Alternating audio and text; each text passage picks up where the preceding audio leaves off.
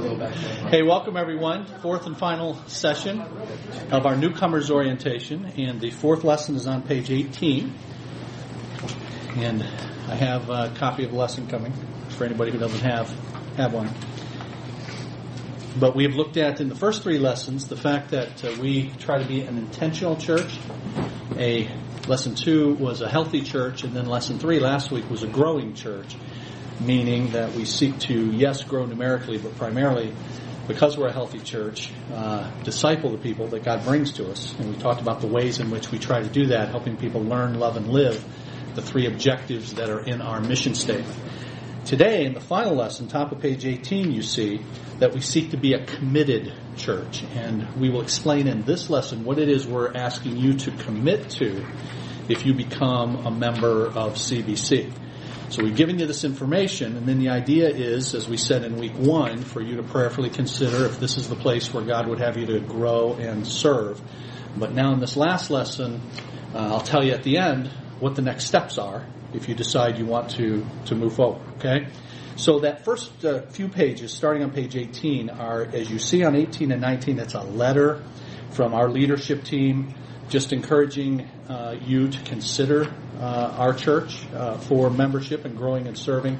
So we're not going to go over that. And then on the next two pages, 20 and 21, it's just a, a parable, really, of two families. One who has aligned themselves with a church and another that has not, and how that affects a family not being uh, aligned to a particular church. So I'm not going over that either. You can read that on your own.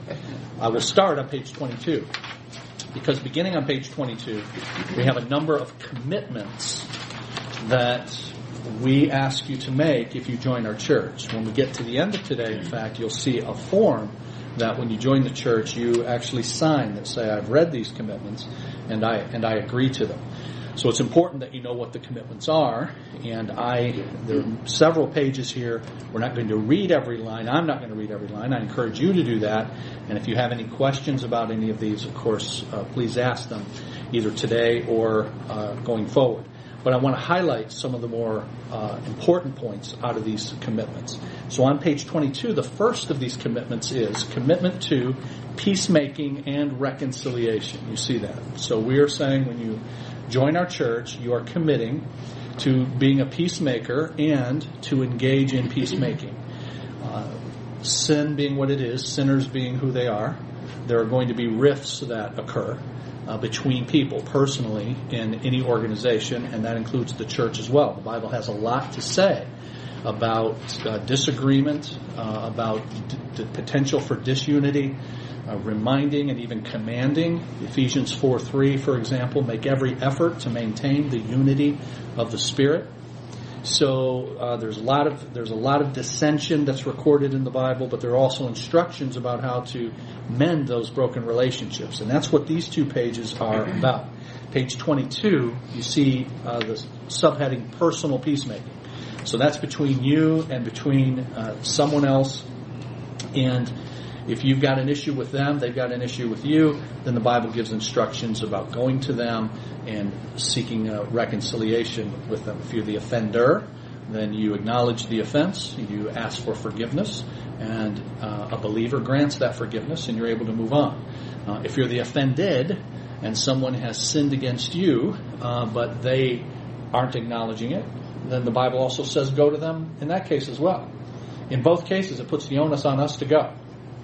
And so when you have two parties, an offender and an offended, they should actually run into each other on their way because Matthew 5, 23 and 24, Matthew 5, 23 and 24 has, has it going one direction and Matthew 18 and verse 15 has it going the other direction.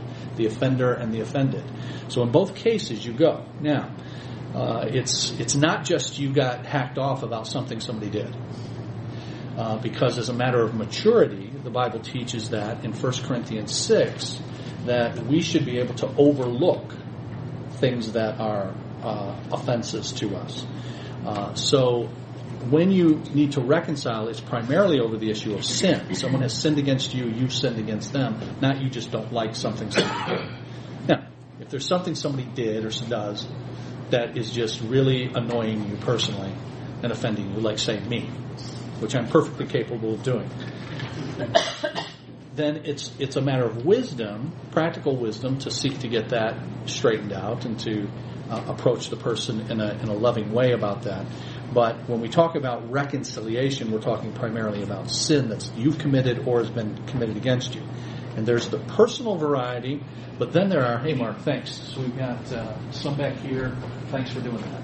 Anybody else need a lesson? You guys need a lesson right here. So, yeah, good deal. Anybody else? Everybody good? Hey, you're the man. Anybody else? Mark's got a bunch of them here. Look at that. What do you got? Thanks, Mark. Really appreciate it.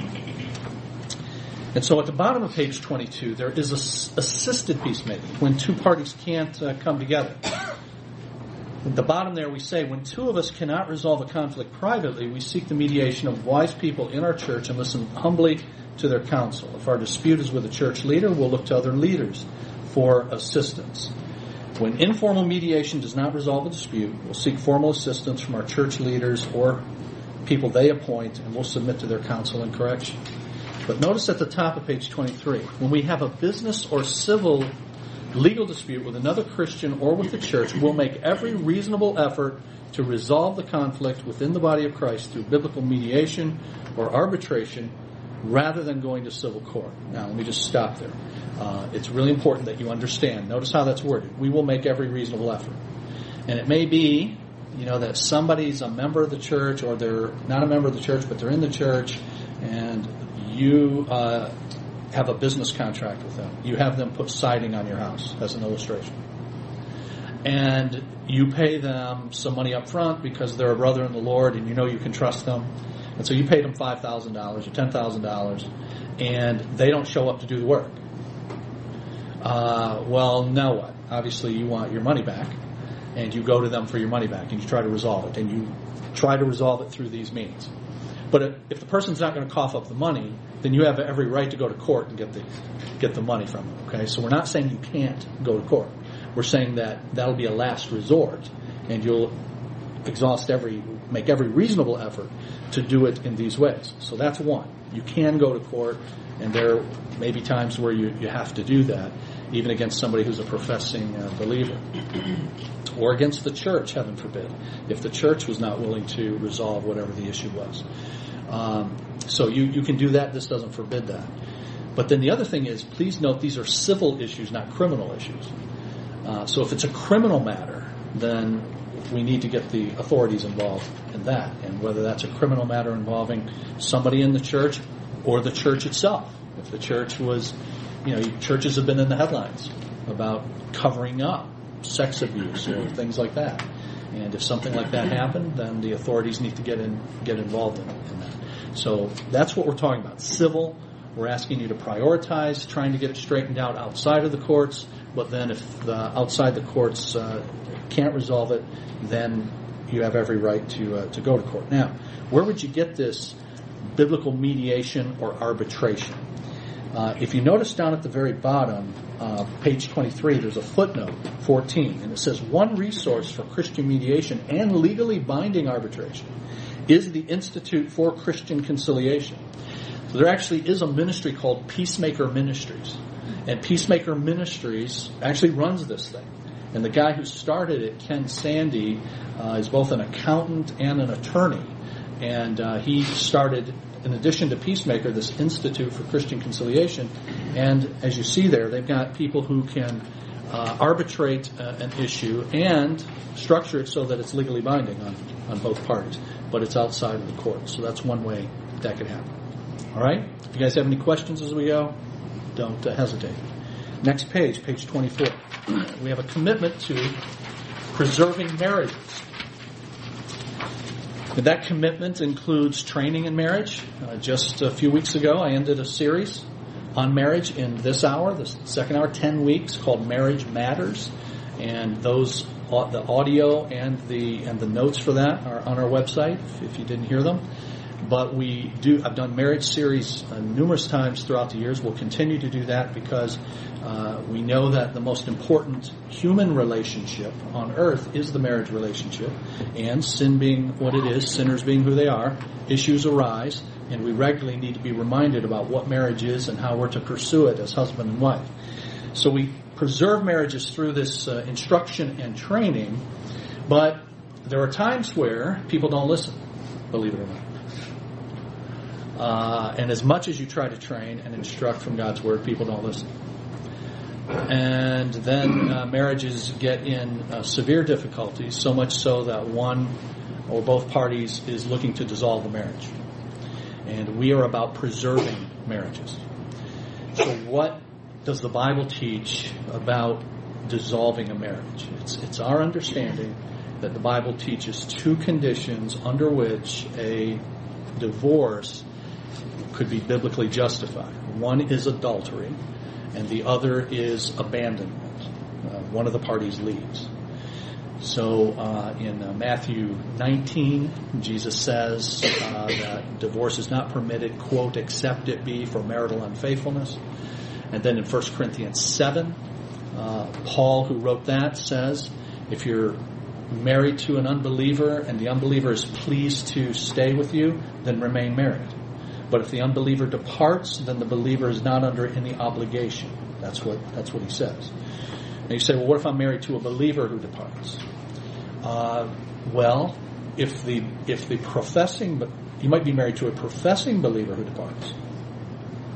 But a professing believer who departs without biblical justification is sinning with a high hand before God. And it may or may not be that they're a, a believer. So I don't assume that if someone is going to directly violate God's commands by leaving their family, that they're a that they're a believer.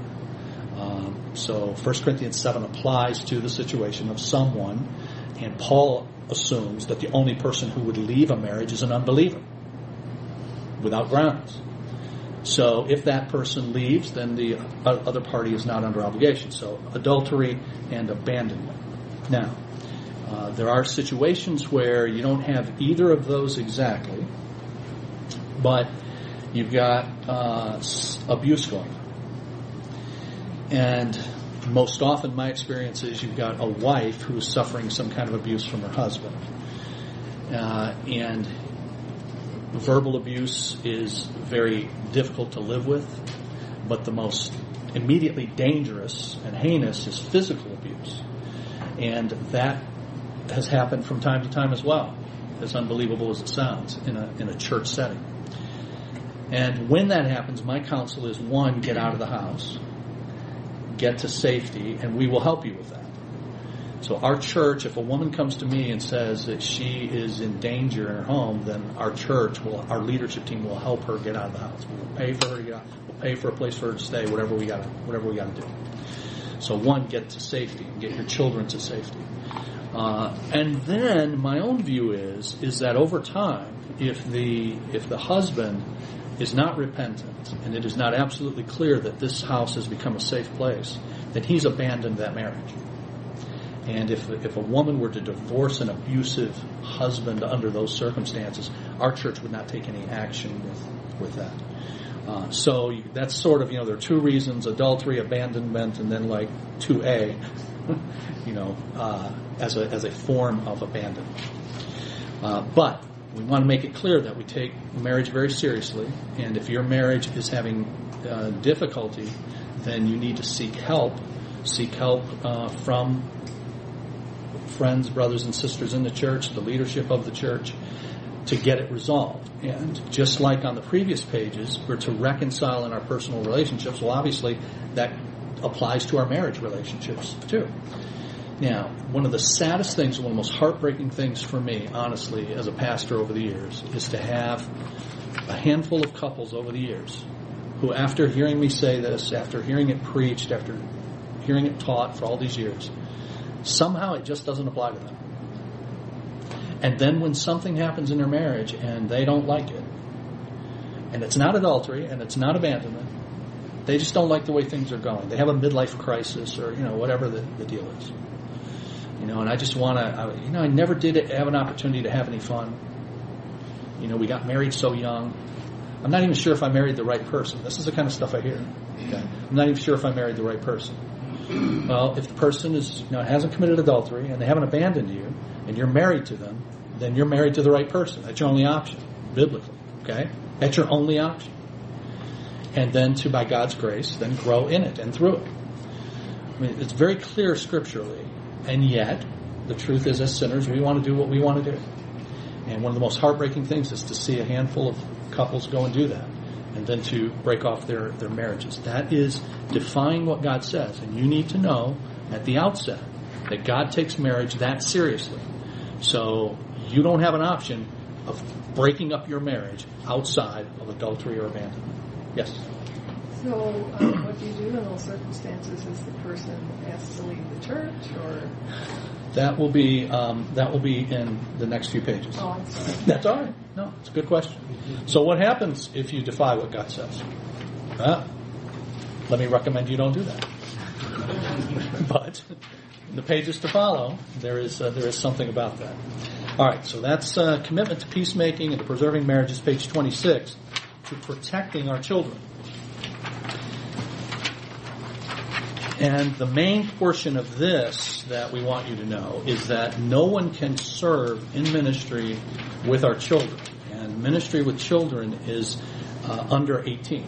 So in our junior high, senior high, our elementary, our nursery, our toddlers, in none of that can anyone serve unless they've gone through, you see the first bullet point there? We do not allow anyone to work with our youth unless he or she has taken our child protection training course.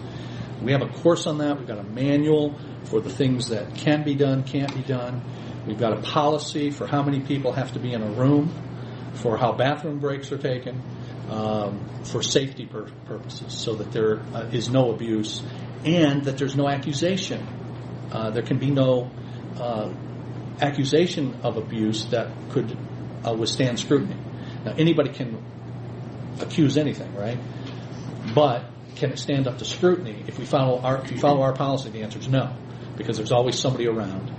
Uh, when we replaced all the doors in this building, as we had to do, like that door, uh, we had to replace all of them when we bought this building a couple of years ago, because those are two-hour fire-rated doors, and the ones that were in here originally were only an hour and a half. So it was like twenty-five thousand dollars, but that was required by fire code.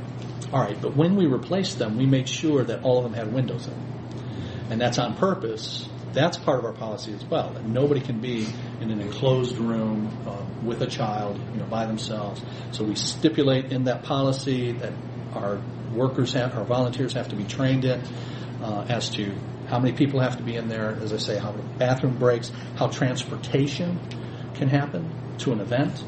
So you don't have one you don't have one volunteer with one kid taking them uh, to an event because who knows what diversions can happen there. And again, it's not usually that something actually happens. It's an accusation can be made that something happened and now you're unprotected. So it protects the volunteer and uh, protects the children, of course, as, as well. Now, we are, are serious about this, and it causes some difficulty because it means you got to have enough people, you know, to, to man and woman the things that you do. But it's important. And let me give you an illustration of how important it is. Uh, at our parent church years ago, we developed uh, this policy. I actually personally developed the policy, taught our children's staff on it, and we implemented. It. We were a few years into the, the policy, and at our parent church, they did and actually still do. They hold their midweek children's program, Awana. Some of you familiar with Awana? They have Awana. But they don't have it at the church building. They have it two doors down at Summit uh, Elementary School in Flat Rock. They let us use the building. They still do. So they have the adult uh, Bible study on Wednesday nights at the building, but they have the Awana program two doors down. So the kids get dropped off. Parents are supposed to come over. Well, nobody can work with the kids if they haven't been through the through the policy. One of the Awana leaders comes to me and says, "Hey, we've got this guy. He's been bringing his daughter, and but he just hangs around. He doesn't. I've told him we've got the Bible study for the adults, but he just hangs around the program. And he not only hangs around, but then he just gradually starts to get involved a little bit and so on. So I've talked to him. What do we do? I said, I'll, I'll talk to him. So I talked to him. I said, Hey, we've got this policy. It's for the protection of our children, including your your daughter. We got the, the study but you, you can't stay. He was he was upset. He got so upset he didn't come back. Um, I didn't hear from or about them for a few years. A couple years later, I get a phone call at the church. It's from uh, Flat Rock Schools, and they asked me if I knew this family, and somehow they had connected that family to our church. And I remembered them, and I said I did.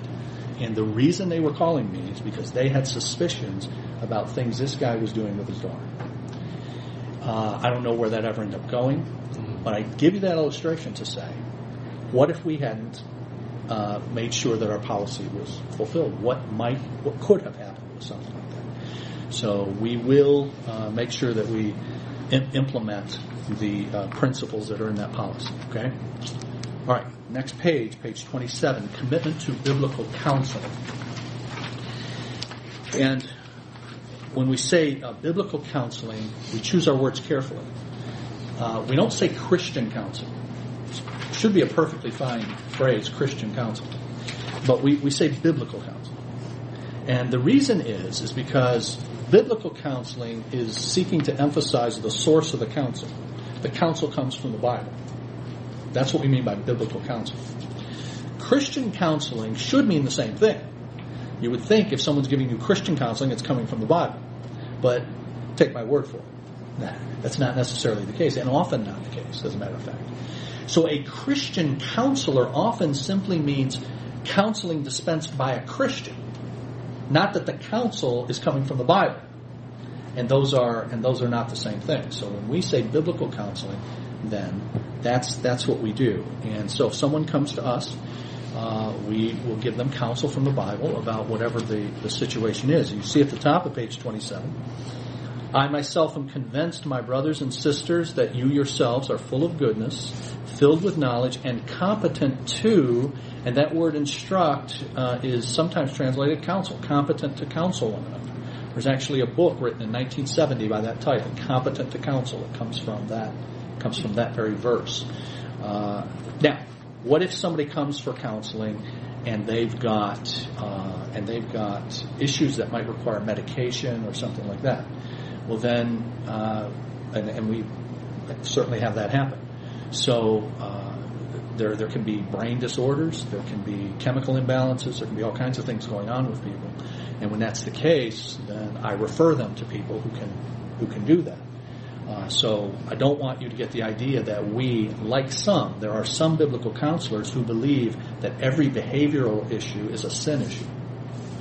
And that there really are no such things as brain disorders and all that. There really are people who believe that.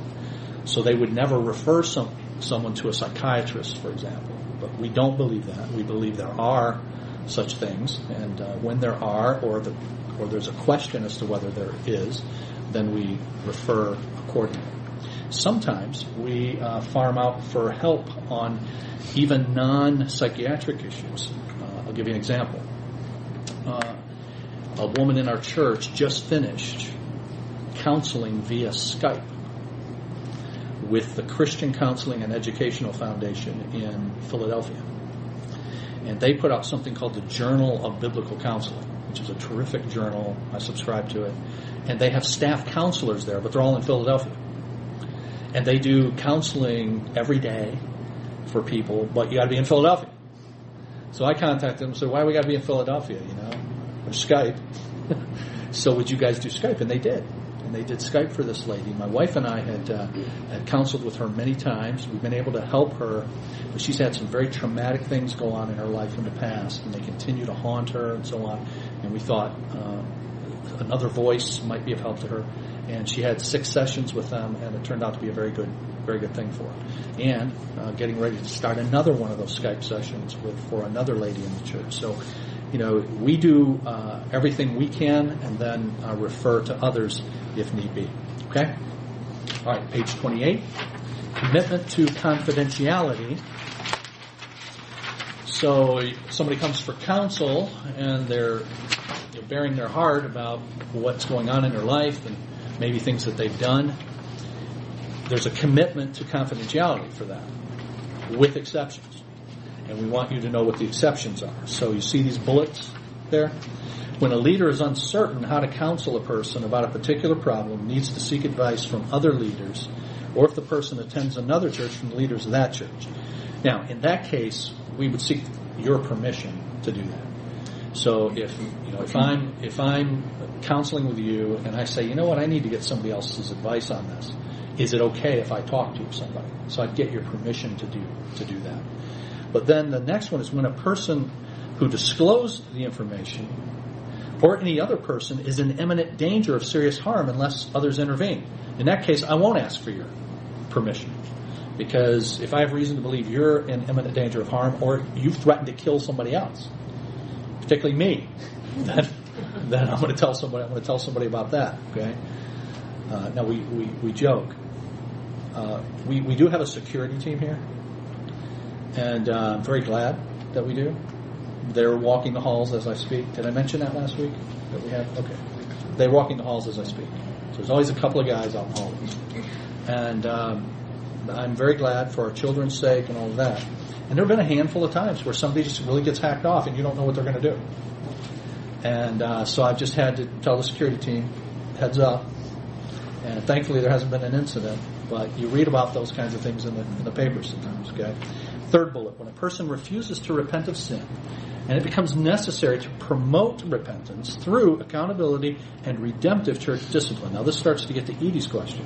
What do you do if someone sins, but they're not willing to deal with it? And that is what's called church discipline. That starts on page 29. We'll get there in a minute. But it also means at a certain stage of church discipline, there is a violation of confidentiality, or at least some confidentiality. Because, as you will we'll see in a bit, if it goes to the most extreme stage, the church itself has to get involved when someone won't repent. Okay, so that's what that is about. Fourth bullet, when a person refuses to repent of sin and seeks to circumvent redemptive church discipline by attending another assembly which is unaware of the process begun at our church. Now, do you guys understand what that's saying? All right, so uh, you sin. All right, let's make it I sin. Okay, so I sin and I'm in the process of being disciplined by the, the church. And the process, as we'll see in Matthew 18, is you go to the person, if they hear you, then you've won your brother, and it's over. If not, you take two or three others. If they hear them, it's over. If not, Jesus says, tell it to the church. And if they won't hear the church, then you have to assume this person's not a believer. That's what Jesus says. All right, so say I'm in the midst of that, and I see where this is going, but I want to hang on to my sin and I'm not going to repent, and I see where it's going, so I, you can't fire me, I quit. So I circumvent this by then leaving, and I go to some other church now who knows nothing about it. So we're letting you know up front, you're not going to circumvent church discipline. Okay? Now, how do we have you do that? You make a commitment to that that you'll see in a minute. And then lastly, when leaders are required by law to report suspected abuse. Uh, so there's some of you are familiar with this probably in your jobs. Uh, teachers in schools are mandatory reporters, they're called. And uh, so if I know about uh, abuse uh, that's uh, taking place, then there are certain circumstances where I have to report that. There is coverage for, uh, you, have heard of attorney client privilege. Uh, everybody's familiar with that. You may not be familiar with clergy penitent privilege, but it's the same thing and what's said in the confessional, we don't have a confessional, but what's said in my office is, is privileged under certain circumstances. So, but the law speaks to that, and we have an attorney that we refer to whenever we have questions about is this something I need to disclose or, or not disclose. Okay? All right. Then, page 29, commitment to accountability in church discipline. So, what do you do? Somebody's violating God's word. Uh, well, that's what part of what church discipline is about.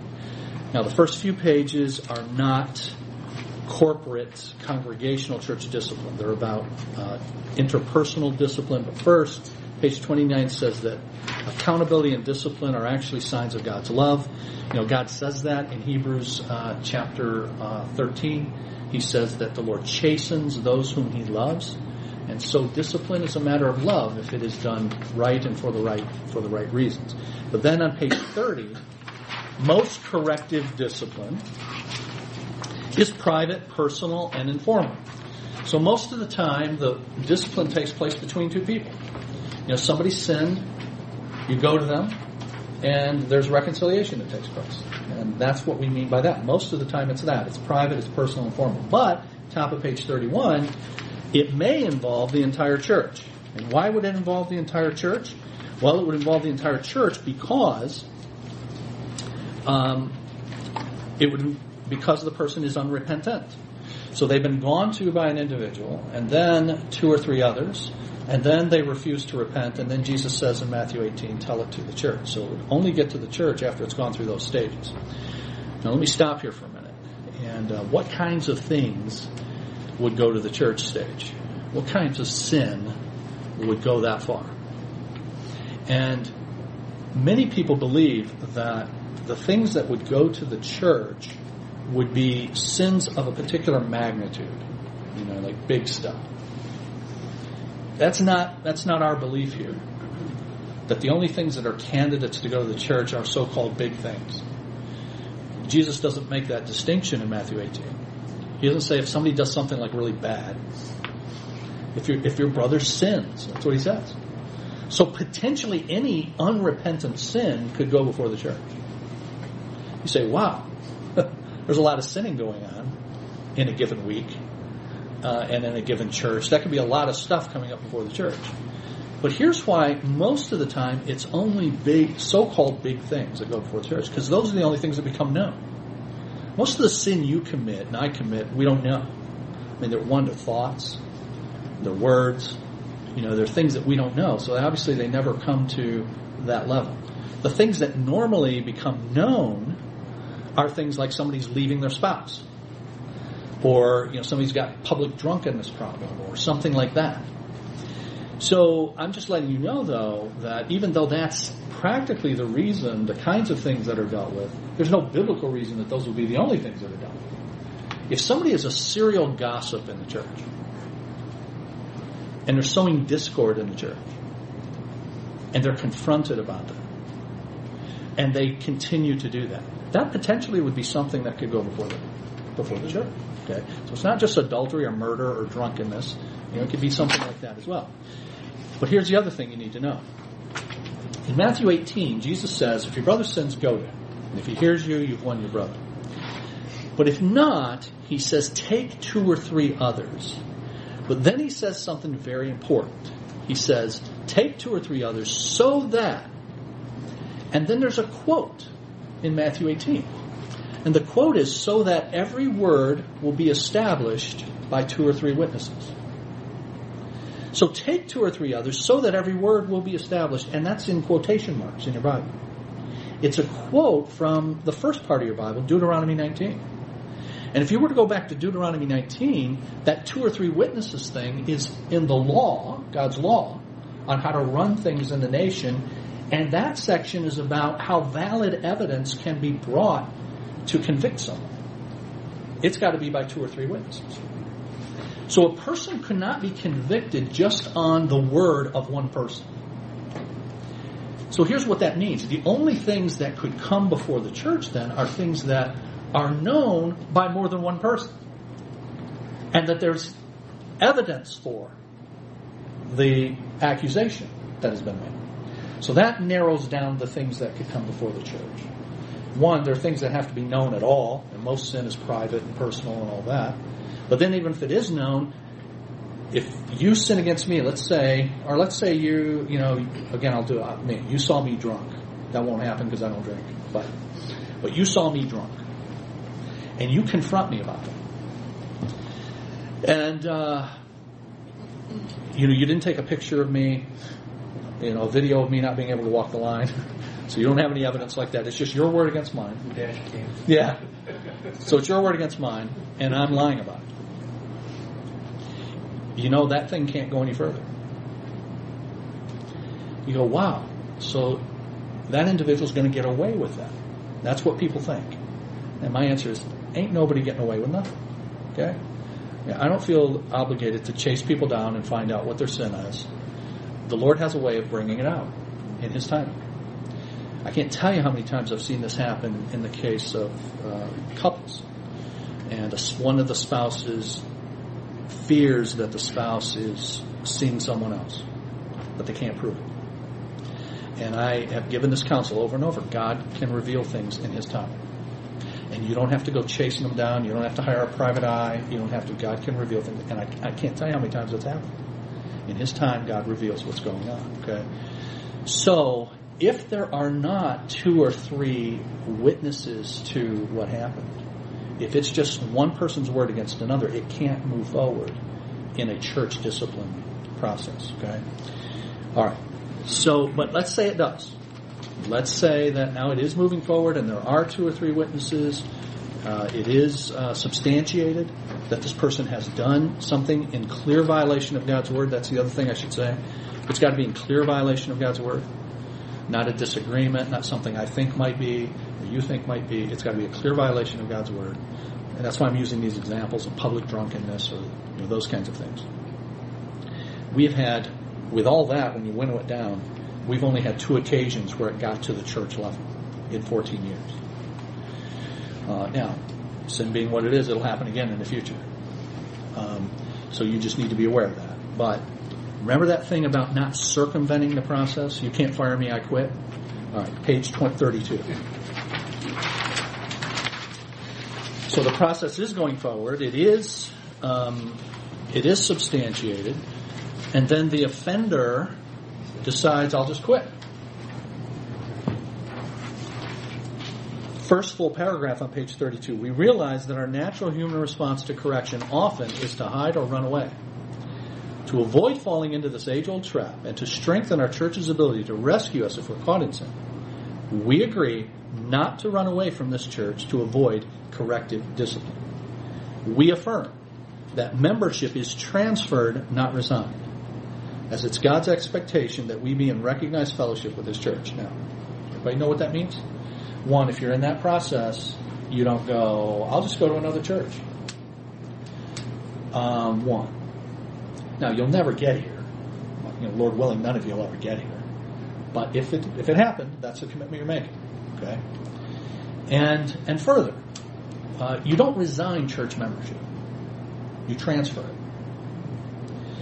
Uh, because God's expectation is that you are in, we are to be in recognized fellowship with a with a church. Now, some of you, your situation may be that, well, one, I didn't know that, or I didn't know where to go to church, or we've been looking for a church, and meanwhile our membership at X church has lapsed. Okay, so you, you find yourself as not a member of a church. I'll tell you how you would join our church if you decide to do that. But the way it should go is if you God brings you here, and then sometime later calls you to another church, you transfer your membership to another Bible believing church and you take time to do that. Um, if you relocate, obviously you would have to to do that. But you don't simply you don't simply resign membership. Membership in the church is a congregational matter. If you decide to join our church, we'll bring you up front. Some of you have seen us on Sunday mornings do this. I'll introduce you. I'll say we've heard your testimony of salvation. This person's jumped through all the hoops we make them jump through to be a member, and we're recommending them for lead, uh, membership. And then the church votes on it. Now, the church is taking the leadership team's recommendation on it, uh, and they vote on it. But it is a congregational matter. The church actually has to vote on it. And likewise, when people when people leave, it's to be a congregational matter as as well. So I, I point that out because that's a very important point. Here's how that came up. We had a guy six seven years ago, and um, he was having an affair and it was that same deal denial, denial, wife suspects, it'll come out, it comes out. So he's having an affair. It is substantiated, and we are calling him to repentance, and he doesn't want to, he doesn't want to repent. And he then just sends a I resign email. Just one line. I hereby resign my membership. Well, this is his way of getting around that. We didn't have this at the time. And this is a guy who uh, has a litigious bent. You know what I mean by that? He'll sue you. And that was that was actually one of the things that caused us as a leadership team to say, moving forward, when people join our church, we need to lay we need to lay those kinds of things out to folks so that those are very clear and in writing, and then they uh, then they sign that. All right. That is the commitments that you make to uh, become part of CBC. Page 35. Page 34, we invite you to become a member, but then if you decide to, what do I do next? That's what's on page 35. First, make a decision to join a family of believers, whether it's this one, but I, I'm absolutely convinced, guys and gals, I'm not convinced this is the church for all of you because I have no idea. But make a commitment to join a church.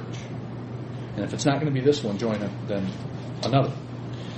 And for some, this is a difficult step, we say. There are many reasons for this, but a common objection, often voiced by well intended people, is why bother joining? Isn't membership just a man made device? Where is membership in the Bible?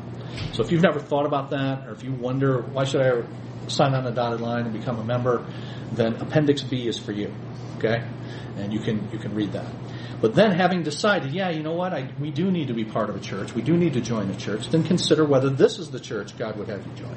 And if you believe that God would have you commit to serve Him and grow here, here are the four qualifications. You have to be a believer. So we would hear your testimony of salvation, that you've come to Christ. We being uh, some from our leadership team. And then, secondly, you have to be baptized by immersion. Now, the by immersion part is redundant because baptism is immersion. The word baptism means to dip, to immerse. But we put by immersion there in case it's unclear to anybody. If you, because you know baptism is used for sprinkling as a baby or something. So if you've if you've had that happen as an infant, that's not baptism as the New Testament describes it. So therefore, you would need to be baptized. You also need to be supportive of our statement of faith. Our statement of faith is Appendix A in this notebook, and we choose that word supportive Uh, on purpose. As you read through our statement of faith, you might go through there and go, you know, there's there's there's there's something I'm not sure or I'm, I don't agree with. Now, our assumption is you don't want to join our church if there's something big you don't agree with. Okay, and we've never had anybody join our church who didn't agree with our cardinal doctrines. But let's say, for example, you weren't sure about or you didn't believe in a pre-tribulation rapture of the church. You guys, anybody, some of you probably know what I'm talking about. That's in our doctrinal statement. I believe the Bible does teach that, that prior to the seven year tribulation, the church will be uh, caught, caught up, to use the Bible's language, rapture. So that's in our doctrinal statement. But you could join our church without believing that. And that's why we say supportive. Here's what that means. If there's something in our doctrinal statement you don't believe, you're not going to go around and try to convince people not to believe it. And if you were to ever teach or lead something in, in our church, you would not teach contrary to what our doctrinal statement says. That's what we mean by support. Okay.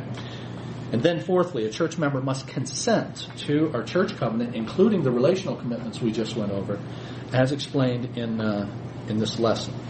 So, steps. What do I do if I want to join? If you'd like to join, you can see me to set a time to discuss the process because depending on where you are, what your situation is, it may mean a transfer from another church. It may mean you need to be baptized. Uh, so see me about that.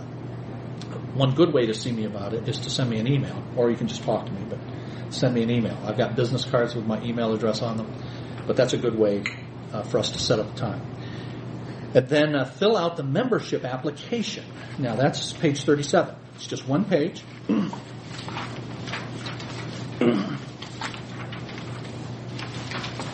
and it's very, it's really very simple.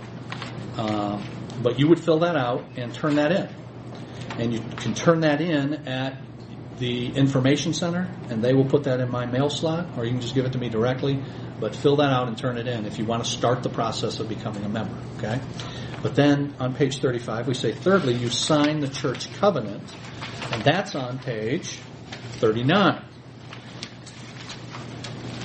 And you see on page 39, there's a signature portion at the bottom. And the first four points there are a church covenant that was composed about 150 years ago, and Baptist churches have been using it for about 150 years. It's a very eloquent statement of things you're committing to, covenanting together to do. But notice the fifth one. We acknowledge that we have read the relational commitments of this church, and we agree to live by them. Those are those commitments that we just went went over, and then you would you would sign that. Now, lastly, what are the uh, uh, back on page 35? Turn in that membership application and sign the church covenant.